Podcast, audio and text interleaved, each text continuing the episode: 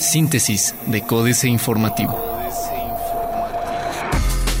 Síntesis informativa 28 de octubre, Códice Informativo. Códice Informativo. Querétaro tiene ya 130 millones de pesos para compra de nuevas unidades de transporte público. El Poder Ejecutivo del Estado de Querétaro cuenta a partir de este martes 27 de octubre con un fondo de 130 millones de pesos para la compra de nuevas unidades de transporte público. Así lo anunció Francisco Domínguez, gobernador del Estado, quien esperará a tener el proyecto para dar detalles. Cabildo de Querétaro aprueba 4.6% de incremento en tablas de valores. La Secretaría de Finanzas está realizando una análisis de los últimos nueve años de recaudación del impuesto predial para que en base a ello se midan los resultados obtenidos en cada recaudación anual, dio a conocer Marcos Aguilar Vega, presidente municipal de Querétaro. Arranca operativo por conmemoración del Día de Muertos en Querétaro. El Ayuntamiento de Querétaro autorizó un total de 765 espacios para la venta de comida y productos alusivos a la celebración del Día de Muertos en la capital queretana. Limpian drenes, sacan 200 toneladas de desperdicios. Tras cinco días de limpieza en drenes de la capital de Querétaro, se han recolectado 200 toneladas de basura, escombro y maleza, mucho de ello tirado deliberadamente por habitantes del municipio. Los drenes llevan basura común, ropa, llantas y hasta muebles y colchones. Javier Rascado se reúne con diputados de la Comisión de Transparencia. El presidente de la Comisión Estatal de Información Gubernamental, Javier Rascado Pérez, acudió a una reunión informativa con diputados integrantes de la Comisión Legislativa de Transparencia y Rendición de Cuentas, esto con el objetivo de abrir un foro y exponerles un panorama del tema en el ámbito legislativo. AM Querétaro. Aumentan 4.6% las tablas de valores. El alcalde de Querétaro, Marcos Aguilar Vega, afirmó que la Secretaría de Finanzas está realizando un análisis sobre la recaudación del impuesto predial y si eso alcanzará para realizar los proyectos que se tienen contemplados para el próximo año. Llegan 130 millones para camiones, dice Francisco Domínguez Servién. Diario de Querétaro. Unidad por el transporte, pide Pancho. El gobernador del estado Francisco Domínguez Servién aseguró en entrevista que el servicio de transporte público no se privatizará, esto luego de las acusaciones por parte del líder de Liberación Camionera Francisco Subieta y señaló que las decisiones en la materia se tomarán con todos los concesionarios. Denuncian vecinos que Centro Histórico inspira a la delincuencia. Habitantes del centro histórico pidieron autorizar más cambios de uso de suelo en la zona porque existen más de 70 establecimientos que venden alcohol y la presencia de franeleros, así como las terrazas de los comercios, se convierten en un elemento de inseguridad.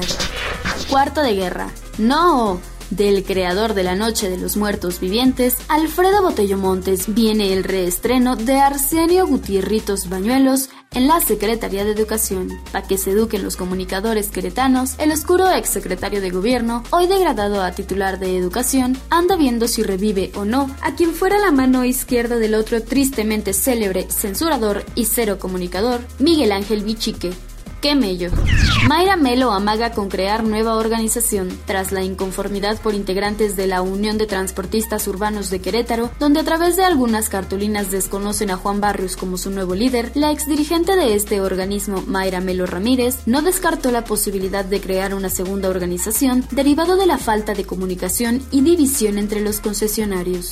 Plaza de Armas. Crearán un botón de alerta para usar en smartphones. Luis Enrique Estrada Luevano, director de Prevención del Delito y Participación Ciudadana del municipio de Querétaro, adelantó que se aprobó la creación de una aplicación denominada Botón de Alerta para smartphones, la cual emitirá un llamado de emergencia al centro de mando municipal, además de que se brindará mejor capacitación al personal policiaco en el tema procesal con el objetivo de atender de forma directa los delitos que se registren. Que se aclare el futuro de la ciudad salud, pide diputada María Alemán Muñoz Castillo. Chocan por Red Q. Buscan centro histórico libre de ambulantes, dice la delegada. El corregidor. Liquidan a 600 trabajadores del gobierno. El oficial mayor Pedraza informó que hasta el momento han destinado 190 millones de pesos para pagar la liquidación de 600 trabajadores del Poder Ejecutivo. Recordó que encontraron una inflación en la nómina, misma que se registró en la pasada administración estatal. Gran afluencia por Día de Muertos. Aplicará a IMSS 244 mil dosis contra influenza en Querétaro. Alistan operativo de seguridad. Autoridades en materia de seguridad federales, estatales y municipales, entre ellos la Procuraduría General de Justicia del Estado, pasado, en coordinación con la Unión Ganadera Regional de Querétaro, efectuaron la primera reunión de plan operativo de seguridad para la octagésima Feria Internacional Ganadera Querétaro 2015. Noticias. Buen fin, descuentos hasta del 40%, dice la Canaco. Presenta Marcos Aguilar Vega proyecto integral de reglamentación. Convenio de colaboración entre la UAC y el Servicio de Administración Tributaria. Reforma. Proponen bajar 50% recursos a partidos. Frena manufactura caída en exportación. Devoran pensiones el gasto. Se dan 300.000 coordinadores de la Asamblea Legislativa del Distrito Federal. Ocho integrantes de la Comisión de Gobierno de la Asamblea Legislativa se autoasignaron 300.000 pesos mensuales por ser coordinadores de grupo parlamentario. Otros 11 integrantes se llevarán 200.000 pesos solo por pertenecer a dicha comisión, por lo que la Tesorería de la Asamblea Legislativa del Distrito Federal desembolsará al mes 4.6 millones de pesos para los 19 integrantes de la comisión. La jornada. El mexicano solo tiene ahorros para dos años de su retiro. Un mexicano en promedio solo tiene ahorrado para vivir dos años después de pasar a retiro en un momento en que la longevidad va en aumento, reveló Armando Senra, director para América Latina de BlackRock, el mayor fondo de inversión del mundo. Aumenta desocupación y sector informal por la desaceleración económica en América Latina. La Comisión Económica para América Latina y el Caribe advirtió de un incremento del desempleo y la informalidad en la región derivado de la desaceleración económica registrada durante este año. En un reporte conjunto con la Organización Internacional del Trabajo, la CEPAL anticipó un incremento del desempleo este año, el cual podría llegar a 6.6% desde 6% registrado en 2014. El gobierno, preparado para tres años de bajos precios del crudo, dice la Secretaría de Energía. El déficit comercial de México fue de 10.521 millones de dólares, reporta el INEGI. Excelsior. México es la economía mejor clasificada para hacer negocios en América Latina. Los banqueros financiarán las reformas, dijo la Asociación de Bancos de México. Las licitaciones se mejorarán según la Secretaría de Energía. Peña Nieto lanza norma laboral incluyente. Nuestro país tiene en la nueva norma mexicana de igualdad laboral y no discriminación un instrumento para lograr una mayor inclusión laboral de las mujeres, personas con discapacidad, adultos mayores e integrantes de grupos vulnerables. Así lo aseguró el presidente de la República, Enrique Peña Nieto. Internacional. La Casa Blanca y el Congreso llegan a acuerdo de presupuesto para dos años. Arranca proceso independentista de Cataluña. Van chinos tras gigante hotelero. Cae indicador de gastos de empresas de Estados Unidos y apunta a una fuerte desaceleración. Jornada. Un indicador de planes de inversiones de empresas de Estados Unidos cayó en septiembre por segundo mes seguido, apuntando a una fuerte desaceleración del crecimiento económico del país y creando más dudas sobre si la Reserva Federal subirá las tasas de interés este año. A su vez, la confianza del consumidor estadounidense bajó en octubre e incumplió con los pronósticos de analistas, mostró un reporte privado publicado el martes. Otros medios. El futuro de los videojuegos está en la realidad virtual. Facebook cambia sus notificaciones en tu smartphone. Inauguran restaurante de insectos.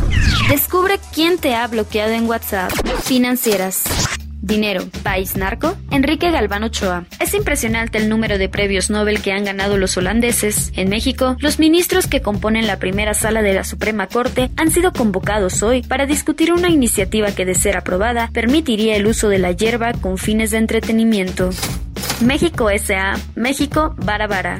Carlos Fernández Vega. Los teóricos del comercio exterior han firmado compulsivamente acuerdos comerciales y estos han resultado un pésimo negocio para México y sin duda la firma del acuerdo de asociación Transpacífico lo empeorará capitanes. Jaime González Aguadé, el presidente de la CNBB, se está poniendo a prueba en su capacidad de meter orden en OHL México. Detectó irregularidades en su contabilidad y omisiones para transmitir información al mercado bursátil. Ahora le toca escuchar los argumentos de la empresa que busca evitar la sanción. Políticas. Dictamen liberal. Jaque mate. Sergio Sarmiento.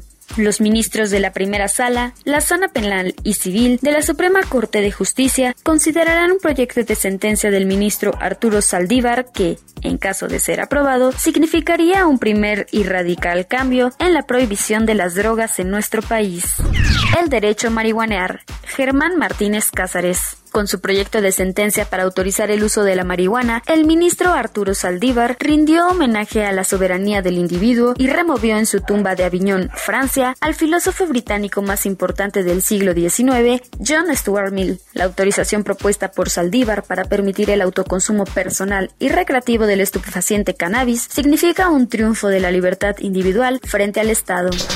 Mancera y Hoover, Sergio Aguayo. La delincuencia organizada de este hemisferio germinó y floreció en Estados Unidos aprovechándose, entre otros factores, de las evasiones de funcionarios en cargos estratégicos. Un caso destacado fue el de Edgar Hoover, director del FBI entre 1924 y 1972. Él rechazó durante varias décadas la existencia de la mafia. Astillero, Guerrero, una década perredista. Julio Hernández López. Ha terminado en Guerrero un periodo de gobiernos presuntamente izquierdistas que confirmó la condición fallida de las expectativas de cambio a través de las fórmulas partidistas de entonces y de ahora, convertida esa entidad en un remolino de problemas y confrontaciones en todos los órdenes, con el PRI de vuelta al poder y sin expectativas de mejoría verdadera. Síntesis de Códice Informativo.